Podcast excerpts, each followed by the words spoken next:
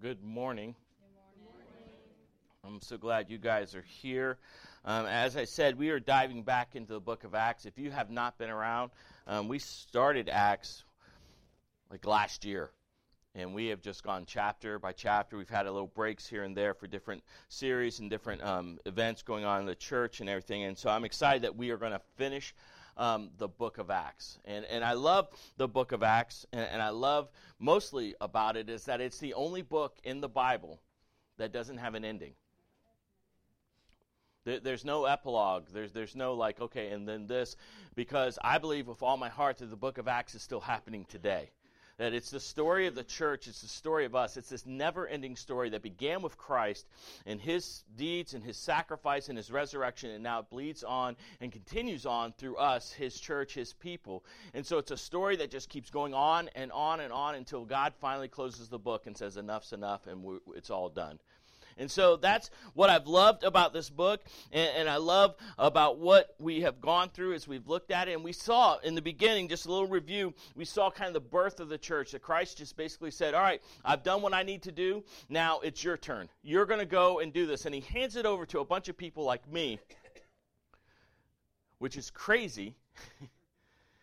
which just seems like God, you could have done this so much better if we were out of the way. But no, he hands it to us and says, now take the journey and keep the story going, keep the story going. And so we saw through Peter and through Pentecost and, and the preaching and the power. And then all of a sudden, about halfway through the book of Acts, we get introduced to this guy named Paul that has a life changing moment in Damascus. Where Jesus shows up. One of the greatest persecutors of the church of that time was Paul. And then God changes his life, changes his heart, changes his outlook, changes everything. And now the person that wrote most of this Bible that you're going to read this morning, most of the Bible you read every day in that New Testament is written by Paul.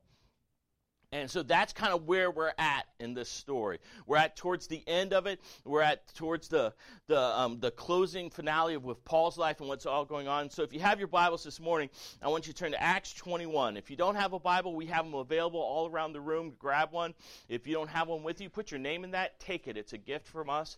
You can keep that. We'll get more. If you'd rather use an electronic device, I didn't put it up there this morning, but we have it. Uh, it says GBC Guest. You can sign in there. Just type in Find More all in lower caps. But as always and forever, that these are the only words that matter this morning. I mean, I, I, don't get to do this unless these words say I can do this. This is the only authority that we have to be a church for me to speak, and we stand upon these words as the ultimate truth and the measure of all truth. And so, if you don't hear anything else, my prayer is that you hear these words because they're the ones that penetrate the heart. And so, out of respect and out of acknowledgement of the authority of these words, I'm going to ask if you'll just stand with me as we read together this morning. In Acts 21, starting at verse 7, Dr. Luke writes this He says, And when we completed our voyage from Tyre, we reached Ptolemais, where we greeted the brothers and sisters and stayed with them for a day. The next day we left and came to Caesarea, where we entered the house of Philip the evangelist, who was one of the seven, and stayed with him. This man had four virgin daughters who prophesied. And after we had been there for several days, a prophet named Agabus came down from Judea. He came to us, took Paul's belt, tied his own feet and hands, and said, This is what the Holy Spirit says. In this way, the Jews in Jerusalem will bind the man who owns this belt and deliver him over to the Gentiles. And when we heard this, both we and the local people pleaded with him not to go up to Jerusalem. And then Paul replied, what are you doing, weeping and breaking my heart? For I am already not only I am ready not only to be bound, but also to die in Jerusalem for the name of the Lord Jesus. And since he would not be persuaded, we said no more except the Lord's will be done. Will you pray with me? God, I thank you for this morning. God, I thank you for this story that we are part of that continues to be lived out through us and all the churches. God, may we be bearers of that story. God, may we be people that live out that story. God, may people be able to look at us and see the change and the difference that you've made in our lives, God, and may you use it to change everyone around us. Now, this morning, as, as we dive into your word, as we open it up and we read and then we study, God, I pray these words would be your words, not mine. God, hide me Get me out of the way, Father, and you just speak. Father, I pray that you would just meet us all right where we're at. God, whatever's going on in our lives, whatever struggles or conflicts or any of it, God, that you would meet us right there. And that, God, you would move us from there.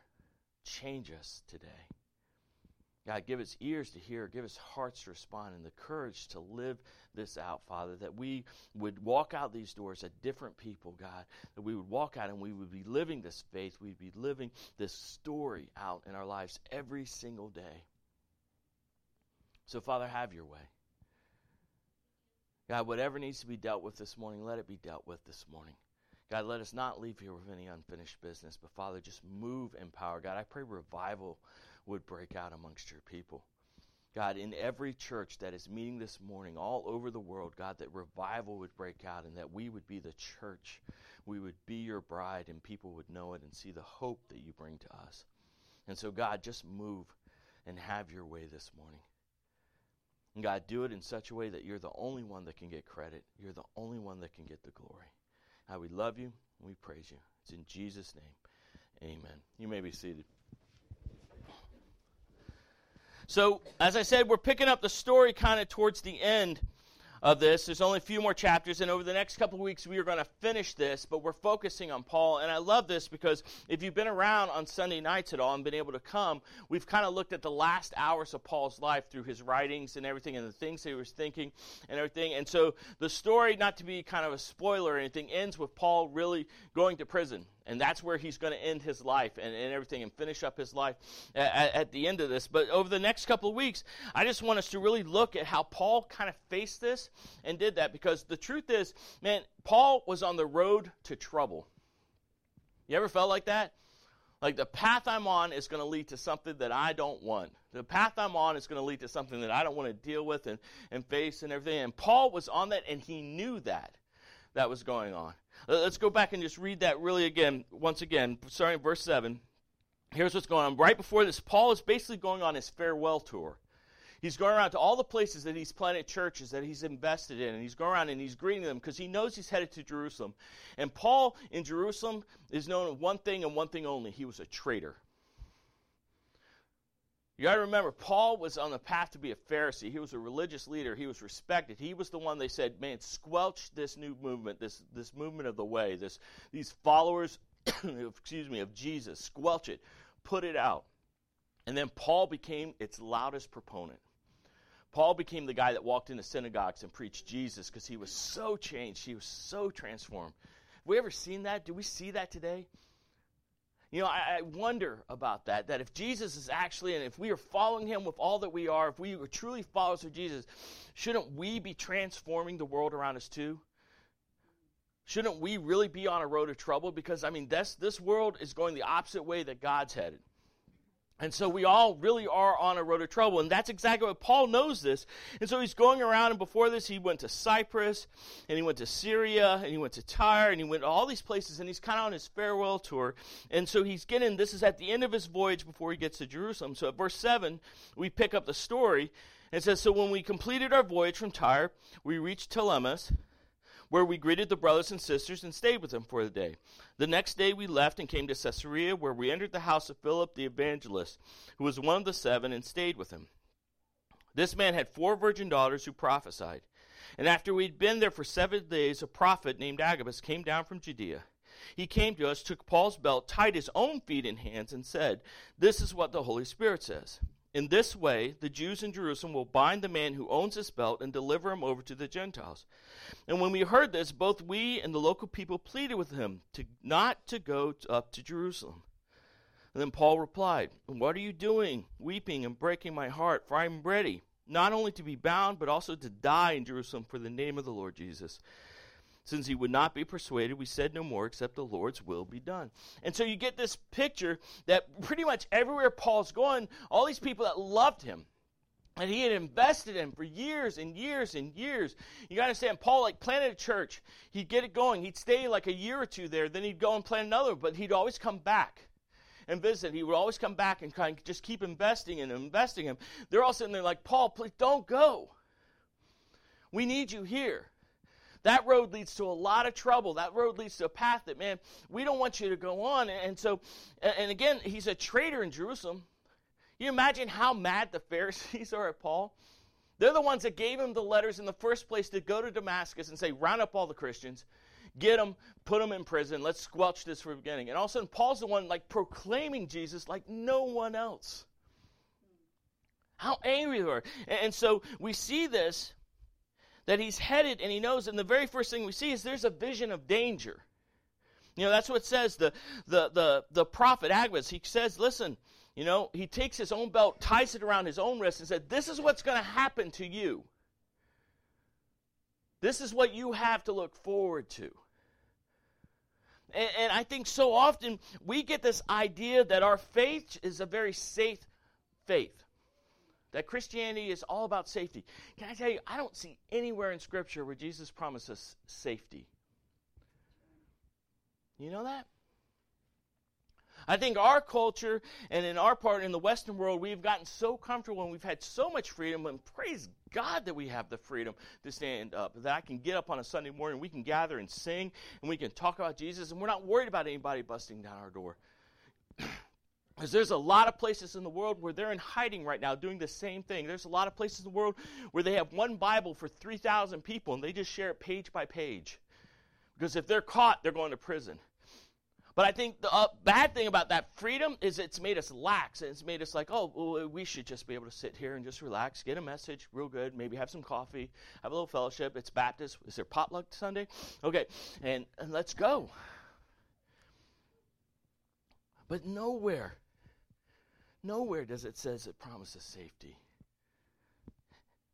In fact, I'm telling you, I believe it's all my heart, following Jesus may be the most unsafe thing you can do, and it's only going to get harder. And, and, so we see that. And so it's not only that, but look, his friends come to him. These people that invested. I mean, Luke, one of the closest people that traveled with Paul, that was with Paul at the very end. They're pleading with him. Look, verse 12, when we heard this, both we and the local people pleaded with him not to go up to Jerusalem. Have you ever had something where, like, you knew God was calling and all your friends are going, like, don't do that. You're crazy. I remember when I first said, "Man, I'm going into ministry full time," and I God, I don't know how this is going to look and everything, and we started ministry really when I was in the military. And my mom came up to me. My brother was in the military, and when he was in the military, unfortunately, he got addicted to drugs and everything, and his life is just—it's been hard ever since. And so I go to my mom and said, Mom, I just feel like God's calling me and my new wife and stuff that we're supposed to go in the military because He's going to reveal something over the next few years for us. And I just feel like that. And, and, just in tears, she's like, Don't do it. Don't do it. I mean, how hard is? I'm a mama's boy, okay? I'm the youngest, the cutest, the smartest. No, I'm just. I'm, I'm a mama's boy. I love my mama. I love, I, to this day, it's yes, ma'am, no, ma'am, whatever you need, mama. I'll be there. Like I promised her when I was little, I'm going to get you a house with a rocking chair. And she calls me all the time and says, Where's my rocking chair? I says, I'm working on it. but she begged me. I was like, No, you know, Mom, I got to do this because this is what God has called me to. That was hard. We got out of the military. And, and the, the original idea is that we were going back to Fort Stewart, Georgia, near Hinesville, Georgia. My parents and all my family is over here in Plant City in Tampa. That's about a six hour drive. I was like, great, we're going back to Georgia. I know all these people and everything. We feel like we're going into ministry, and, and I'm going to go for the Southern Baptist Church. All my uncles are deacons. I had uncles like all the time saying, we'll get you in this church, we'll get you in that church. I'm like, I'm not sure I want you to be my deacon. That's going to be kind of nerve wracking, but everything. And all of a sudden, I got orders for Colorado Springs, Colorado, thousands of miles away from home. And I'm like, God, what are you doing? And we felt a call in our lives to be missionaries, to go back overseas with all the grandkids and the babies and to live in Sicily for a couple of years. I remember going back to my mom and dad saying, Listen, we, I love you. I'm going to take leave. We're going to come down. We're going to visit you for two weeks, but then we're getting on a plane we're going back to Europe.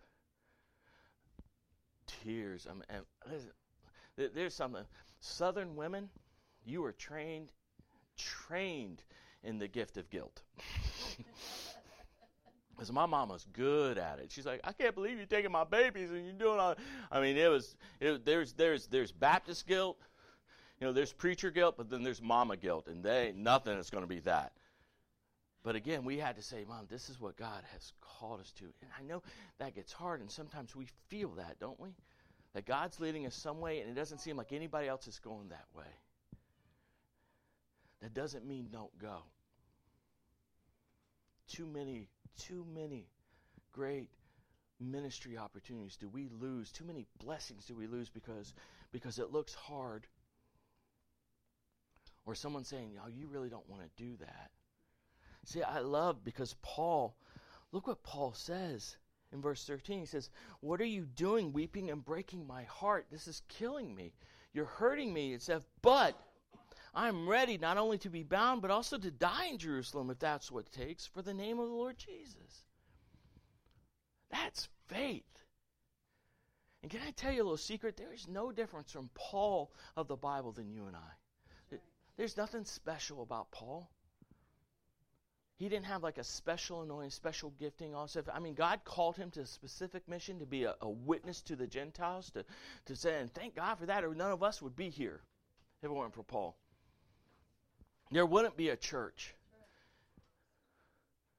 And Paul, Paul did that, but man, that that's a faith that we are called to. And it's there's I always it's so frustrating to me when I talk to people and we, and we open the Word and we look at that and they're like, well, that was a hero of the faith. I can't be David. I can't do this. I can't do that.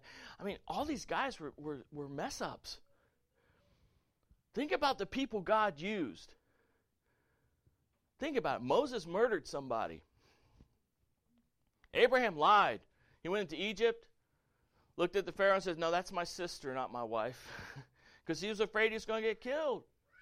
Look at David. David David slept with another woman.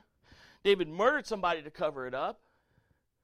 I mean, go into the New Testament. Look at Peter. How many times did he put his foot in his mouth and do stupid stuff? He denied Jesus. He even knew Jesus three times. Paul, the great persecutor church. Look at these people. Let me say, have any raise a hand. Anybody murdered somebody? Anybody like stood out in front of a public square and said, I don't believe in God or I don't believe Jesus, I don't even know him or denied him? Anybody like have slept around and like covered up some horrible thing? You guys are better off than them. So for us to say like, well, I know God has a call and, and everything, but everything, but I'm not like those people. Well, thank goodness. That's what I love about the Bible. God airs his dirty laundry. God says this is all the warts and everything with it too. It's the only it's the only faith because every other faith it's all the hero. It doesn't talk about the bad things that happen. And yet God's told like this is it because we are on a road and a call. And Paul's like, man, I'm resolute. I'm going, whether it costs me my life or not. And you and I are called to the same. So how do we get that faith? That's the real question. When how can we mimic? How can we copy Paul's when we know when we're looking down the road and saying this looks hard and this looks this looks dangerous and this looks scary or when it feels like I'm walking around in a desert and I'm dying of thirst how do we hold that faith? And so this morning really what I want to tell you is that first of all we're going to have trouble in fact, Jesus promises this in John 16 33. He says, I have told you these things so that in me you may have peace. You will have suffering in this world. Be courageous. I have conquered the world. Isn't that good news? Listen, any preacher that stands up to you and says, Listen, you just come follow Jesus and everything's just going to be peachy and rosy in your life, you're going to get everything you want. You're going to get that house, that boat, and the perfect family and everything. You grab the biggest Bible you can, King James Version, because they're heavier, and you throw it at them. Because that's a lie. Because Jesus not only, he doesn't say, hey, you might have problems, you might struggle, you might have things. He says, you will have suffering in this world if you follow me. Because we are in a place, we're in a broken down world that is going as fast as it way, as fast as it can away from God. We are fish swimming upstream, and it's hard. I, I experience that every single week at Universal when like all these people are trying to leave Universal because the parks have closed and I've got to get someplace and it's just a crowd of people and you're like, excuse me, pardon me, pardon me, I'm a security officer, get out of my way. I mean, it's crazy. But that's every time I do that, I says, wow, this is just like real faith. because that's what it's like on this planet. It is fallen, it is broken. Listen, stop looking at people that don't know Jesus and expect them to act like it. They don't know any better. If you don't think our world is broken, just watch the news. What just happened again? Another mass shooting. Another this. I'm, I'm going to be honest. Listen, I, I, think we can do this, but I'm, I'm going to tell you gun control, new laws, all that thing isn't going to change anything in a broken world. The only thing that's going to change this world is the gospel. Right. And us living like we're part, that we're actually disciples. So, so, so how do we do this? How do we get a faith that stands, even in the deserts, even when that road is hard, even when everyone's telling us don't go that way? How do we get through those struggles and the strain? I think there are three things. Three things that I want I want to I want to look at this morning. The very first thing is I think Christ has to be central in our life. I think we make so many other things more important than Jesus, we don't even realize it. If we didn't, every church in this community would be full. With all the people that claim to follow Jesus, we, we wouldn't see anybody missing Sundays. We wouldn't see anybody. Every person would be out sharing the gospel if we make Christ central. But we let so many other things kind of get in front of him. We always, we place them. In, I don't think we even realize it. We just place them there and says, "Well, this is important. My my retirement, my vacation, my my me time." You know, that's that's always a good phrase. I need me time. I'm like, well, where are you when you're not with you? I never understood that. My daughters always say this, says, Dad, I just need some me time. I says, Well, you're right there. Unless you got some kind of split personality that we need to go handle and take care of, you're with you. I mean, we've made it all about us and everything, but the truth is, is Christ has to be central. He has to be number one in every aspect of our life. I talked about this a couple of weeks ago. We live a faith that's a TV dinner faith. We have a compartment for every little item in our life. We have there's my church life, there's my friend life, there's my work life, there's my social life, there's my money life, there's this, and we have nicely compartmentalized and made them all their little space. When God has called us to, to a pot pie life where everything is all just mixed together. Everything is blended because He's in control of all of it. He becomes central. He becomes more important to me than my family, my job, my future, everything. He becomes the most important thing to me. That is the first step. Because you put anything in front of Jesus, you ain't going to make it. We don't use words nowadays like idolatry, but that's all it is. And let me tell you something we have more idols today than they ever did back in Egypt. Because we put everything, and it's silly stuff. It's like, well, it's the Super Bowl Sunday. Really?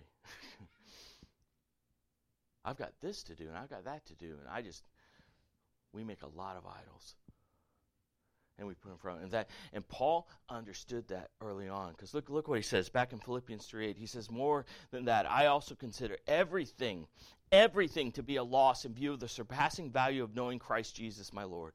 Because of him I have suffered the loss of all things and considered them as dung.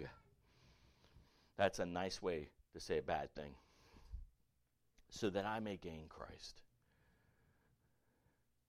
Paul said everything else is worthless outside of Christ.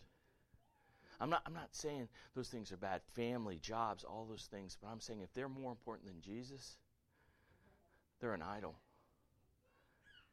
Can I tell you something? If someone asked my wife, who loves you the most? Is, does your husband love you the most? Are you number one in her life? She will tell you for a fact. And I says, no, actually, Jesus is more important to me.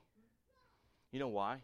Because the more I love Jesus, the more I put him first, the better husband I can be to her, the better dad I can be, and the better pastor I will ever be, as long as Jesus is first. He has got to be central. And if you're struggling right now and you feel like you're in the desert and you're facing a hard road and you're like, I don't want to go down this and I don't know if I can make it, I'm going to tell you the first thing you need to check is where's Jesus in the priority of your life?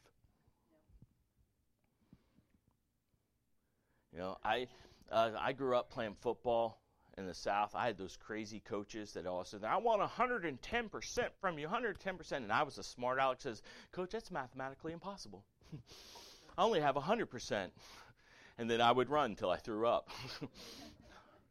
I love it. God doesn't sit there and go like, "Hey, hey, hey, hey, I want 110%." He's not some insane football coach. He says God just says, "I want it all." But can I tell you he's not really going to accept anything less. There's no gray area here, folks. Either I surrender and say, "Jesus, you are center." And everything else revolves around you. Or I've replaced him and put something else that's more important. That is not a faith that's going to stand. So Christ has to be central. Second thing, prayer is critical. Listen, I, I, if you're not a praying person, then you need to learn. You need to become a praying person. I this just this confounds me. Like we were joking today, and we're like, "Who wants to pray? Who wants to pray?" I says, "My life is a prayer," and I'm joking. My life is a prayer. Have you driven on I four or 192 lately? If you're not a praying person, it'll cause you to be a praying person. I've been in foxholes in the middle of places, people trying to kill me. I'm a praying person. My life is a prayer. Prayer is critical, and I don't understand when people say, "Well, I just I talk to God here and there, and that's good." How many, if you're married, get away with that at home? This year we'll be married 30 years. Can you imagine if the moment she said I do, and says, "Okay, I'm going to talk to you once a week for about five minutes." and then leave me alone. I want to watch my football game. we wouldn't have made it six months. I'd probably be dead right now. and she'd be in prison because she did it. I don't understand that. We know that every other every other relationship we have, we have to communicate. We have to talk. Why don't we treat God the same way? He already knows it. He just loves to hear from us. Isn't that awesome? The creator of the universe, the guy that holds it all together, says, "Come and tell me about it." And we can complain, we can argue, we can yell, we can be anything. We can bring everything to Him. And He still says, There's enough of me to take it. God's never going to get. God's never going to get over you if you're like, I'm mad at you right now, God. I'm mad at God at least once a week. And I tell him, people drive away from me on I 4 because I'm yelling at God in my car. and he's like, Are you done? Prayer is critical. We have this church doesn't exist unless a group of us got together and started walking around neighborhoods praying. And it will not exist if we stop praying. Prayer is critical, that communication. And, and Paul says that. He says, rejoice always. 1 Thessalonians 5, 16, 18. Pray constantly. Give thanks in everything, for it is God's will for you in Christ Jesus. Prayer is God's will for you in Christ Jesus. Get that in your heads and in your hearts. We make him center and then we talk to him about everything. It's got to be prayer because listen, I don't I'm not going to change one life. I know that. Not one person's going to get saved because I'm a pastor. Because I didn't die on a cross. I didn't rise again. All I can do is just say, here's what God's doing in my heart and my life. That's all I can do. And then God does the rest. I'm not, nothing's going to change because I show up here every single Sunday. What's going to change is when we just invoke God and we keep praying and keep praying and keep praying, saying, God, do you understand that we can pray for things 10,000 miles away? We can pray for things a hundred years away. There are no limits to what we can do. Pray. And the scariest thing our enemy, the devil, is afraid of is a church that starts praying because he can't do nothing about it. He can distract us, he can cause trials, he can do all stuff. If God allows him, he can do all those things. He can't do anything about prayer. Do you understand the power of that? Do you understand that Jesus, God literally says, Come to my throne, climb up on my lap, and tell me about it? You want to have a faith that can withstand anything? You need to be a praying, praying person. It's critical. And not, not only pray for ourselves, but do you ever notice Paul prayed for everyone and everything? Almost every book that he wrote, he says, and in everything I pray for you. I pray that you will know the depth and the greatness of God's love. I hope that you'll have understanding. All the time you hear Paul praying for other people, praying for other people. We need to become a people that pray what God has put on our heart, we need to be a people that intercedes for all those people that don't know him yet. We need to be praying for everything and everyone at all times. I tell you that when we do that, there's nothing this world can do. Nothing this world can do. We need to be a praying person. Last thing, last thing this morning is obedience is crucial. Listen, it's easy to say I follow Jesus. It's a lot different thing to actually do it. Obedience is crucial. That's that's what God requires. Isn't that what he isn't that what he told Saul back in the Old Testament? Saul's like did something God told him not to do. And he did when he's like, Oh, but I wanted to do this great sacrifice and have this great worship session for you. And every look at all the things that I got for you, God. And he says, Listen, obedience is better than sacrifice. And because of that, Saul was no longer king. His days were numbered. It's the biggest problem in our churches with most of the pastors is that that's why so many fallen pastors. It's not it's not that the hard job so hard or anything. It's an obedience issue. It's like God, I'm gonna I'm gonna do it your way, not my way. By the way, that's the original sin. We looked at God and said, God, I can do it better than what you have planned. It was disobedience is what caused this world to be broken and fall. It was disobedience that caused Lucifer to fall because he thought, I have a better plan. I can do better than you, God. It was disobedience that did it. We are called to be obedient no matter what that looks like. And that's the scariest thing of all.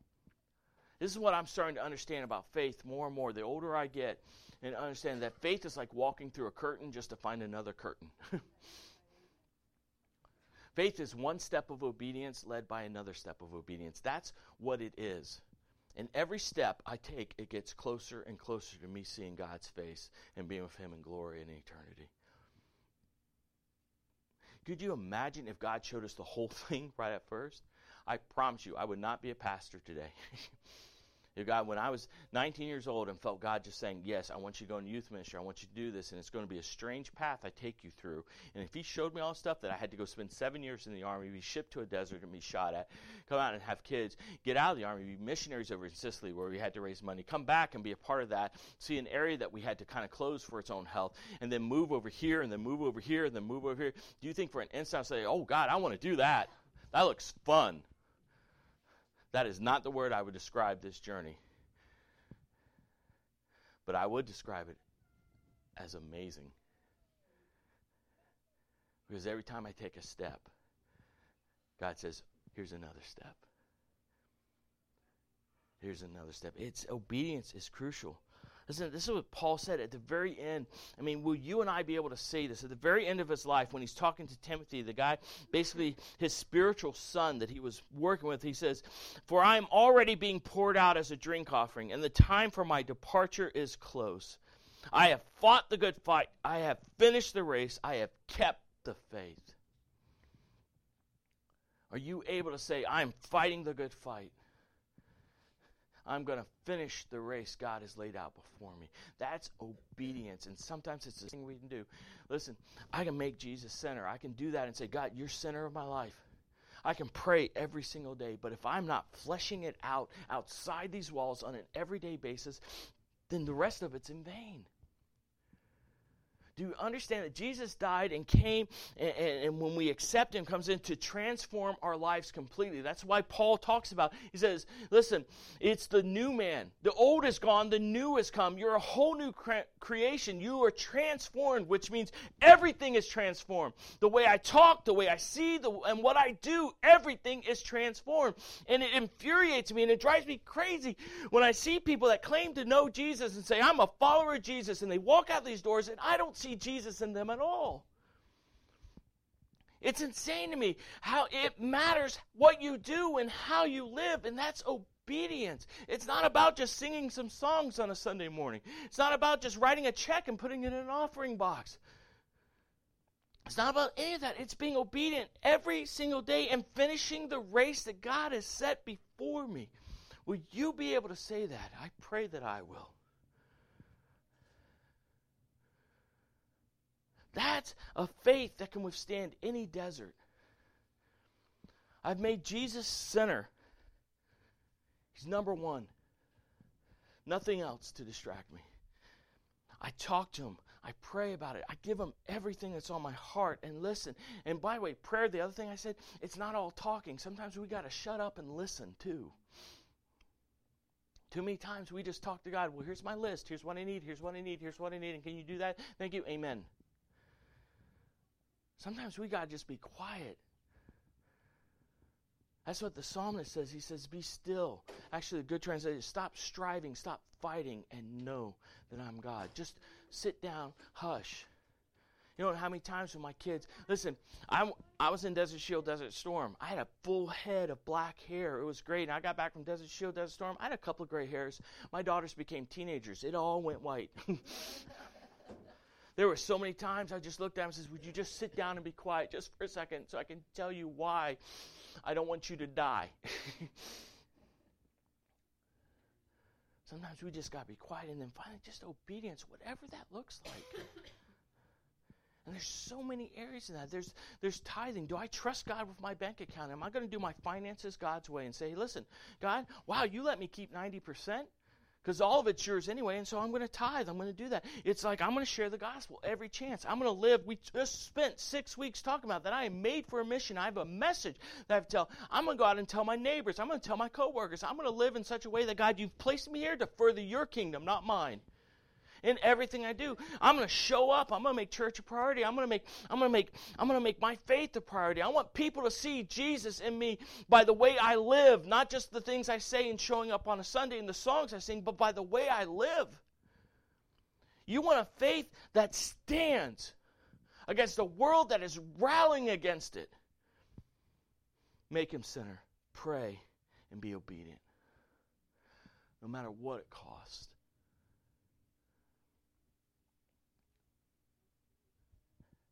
We're coming up on Easter. There's no greater picture of obedience than Jesus Christ.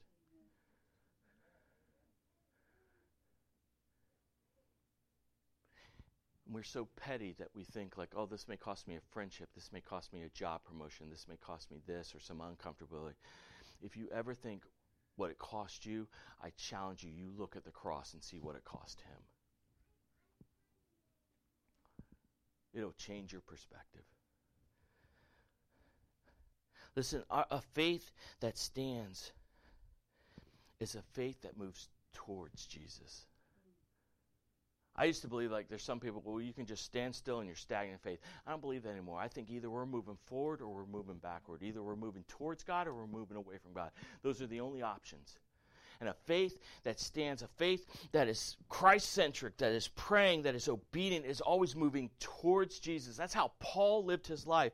In fact, that's what he said in Philippians 3 13 and 14. He says, Brothers and sisters, I do not consider myself to take in hold of it. I don't, I don't even dare to claim that I know all this and that I'm the perfect Christian, I've got it all figured out. As your pastor, I'm telling you, I struggle with this on a weekly basis. I struggle with sharing my faith. I struggle with getting up and hanging time and praying. I struggle with being obedient. I struggle with these things, just like you. I don't consider myself to take in hold of anything. But one thing I do, forgetting what is behind and reaching forward to what is ahead, I pursue as my goal the prize promised by God's heavenly call in Christ Jesus. If I do nothing else every single day, I'm going to take one step forward. That's all you're called to do. Some days it may be two, most days it's one. It is always moving forward. Listen, this is why I'll never be satisfied. There can be 10,000 people here this morning, and I will still not be satisfied because there's still 20,000 people that I haven't heard about Jesus right around the corner. We will always move forward because that's what faith demands. It's always a step forward. I know sometimes it's hard. We get knocked down and we, we're like, oh, yeah, but the great thing is, is Jesus is always right there. Always right there. You know, I wasn't do this, but Hebrews. I just want to read this to you. You don't, you don't have to turn.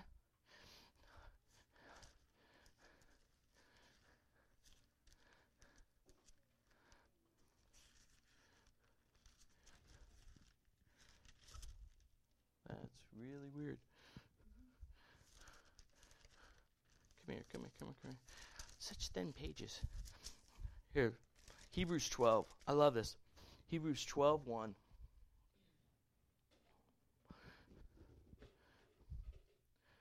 says therefore since we have such a great since we also have such a large cloud of witnesses surrounding us let us lay aside every hindrance let us lay aside every I'm sorry, I'm really excited. Let us lay aside every hindrance, this, the sin that so easily ensnares us, and let us run with endurance the race that lies before us, keeping our eyes on Jesus, the source and perfecter of our faith. For the joy that lay before him, he endured the cross, despising the shame, and sat down at the right hand of the throne of God. God has called us to run and move forward and, and this, and this race and this beautiful thing. But the cool thing is, Jesus is at that starting line with us. He's like, Are you ready? When we make that decision, he's like, You ready? Let's go. Let's go. And then all of a sudden, in the middle of the race, we're running, and we're like, I'm really so tired. And he's like, Oh, keep going. He's right there. And the best thing is at the end of it all, he's at the finish line saying, Come on home. You never run alone. You're never in this faith by yourself. Jesus says, I am always with you. I will always be with you. Nothing will ever change that. And so we can run this race and we can do this race and we can keep going and going and going and going because we have a faith that stands when we make him central. When we make him all about him. John Newton says this. Hopefully it's going to change. Go ahead and flip it for me. It says faith. Here we go. Faith upholds a Christian under all trials by assuring him that every painful dispensation is under the direction of his Lord. Faith upholds a Christian under all trials by assuring him that every painful dispensation is under the direction of his Lord. God's got it all for you. No matter what you face, no matter what you're going through, God is in control. Jesus is right there.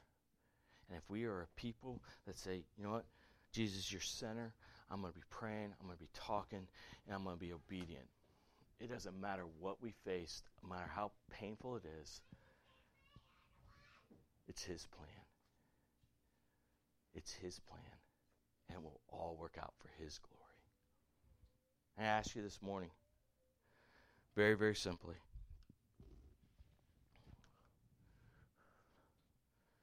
How's your faith going? Are you facing trial? Are you facing all kinds of struggle and, and, and, and crazy stuff? Have you made Jesus center? Are you talking to him and praying every day? Are you being obedient no matter what it costs? Because that's a faith, that's a faith that's going to change everything. That's a faith that can face anything. That's a faith that will lead us home and keep us part of this never ending story. Let's pray.